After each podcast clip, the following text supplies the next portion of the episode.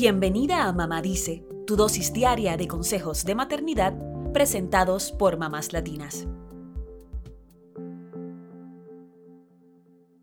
En el tema de la equidad de género o de las diferencias entre los hombres y las mujeres, todavía queda un largo camino por recorrer. Y para educar a nuestros hijos e hijas en equidad, es importante que tengamos cuidado de no cometer sin querer algunos micromachismos. Pero, ¿qué son los micromachismos?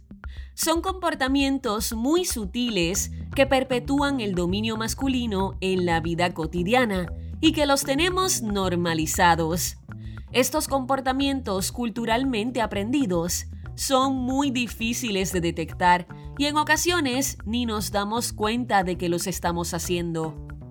Aquí te contamos 5 micromachismos que sería bueno evitar a la hora de educar a tus hijos e hijas para darles la libertad de ser ellos mismos y no alguien más.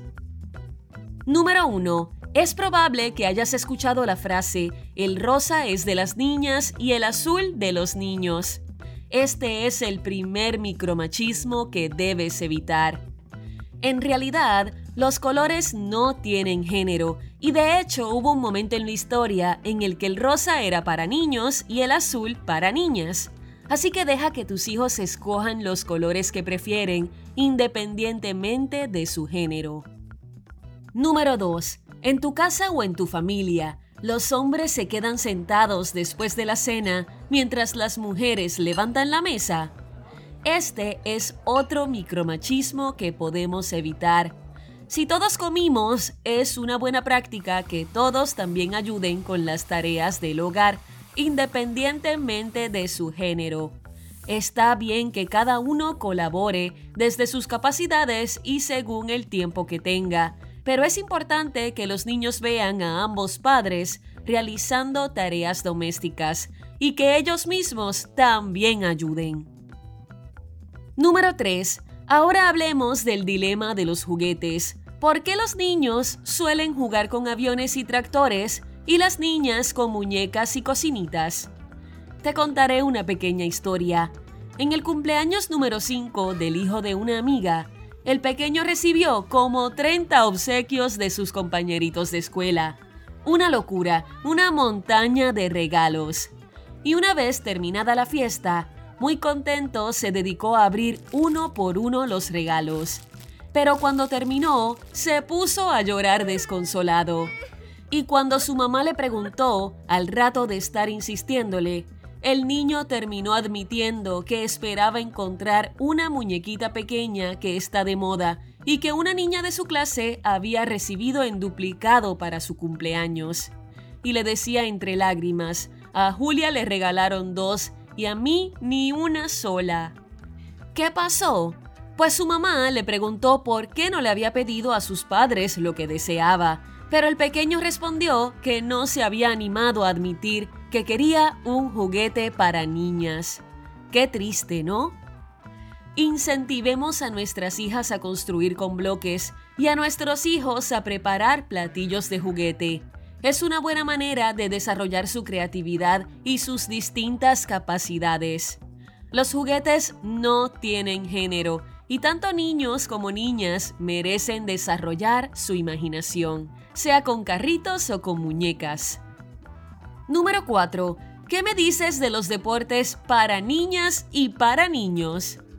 Muchos deportes considerados tradicionalmente masculinos, como el soccer o el básquetbol, por nombrar algunos, son divertidísimos tanto para niños como para niñas. Lo mismo sucede a la inversa, en el caso de la danza o del patinaje artístico, por ejemplo. Escuchemos los deseos de los pequeños de practicar el deporte que más les atraiga, sin importar cuál sea. Número 5. Otro micromachismo muy común es asignar un género a las profesiones. La enfermera, el doctor, la maestra, el baterista, la mesera, el bombero, y podríamos seguir y seguir. Pero las profesiones no tienen género Y una buena forma de animar a los niños y niñas a seguir sus sueños, sin limitaciones de género, es mostrarles modelos a seguir de hombres y mujeres en diferentes profesiones. ¿Qué te han parecido estos consejos? Si los pones en práctica, seguramente en algún momento se te escape alguno de estos micromachismos frente a tus niños, y no es grave.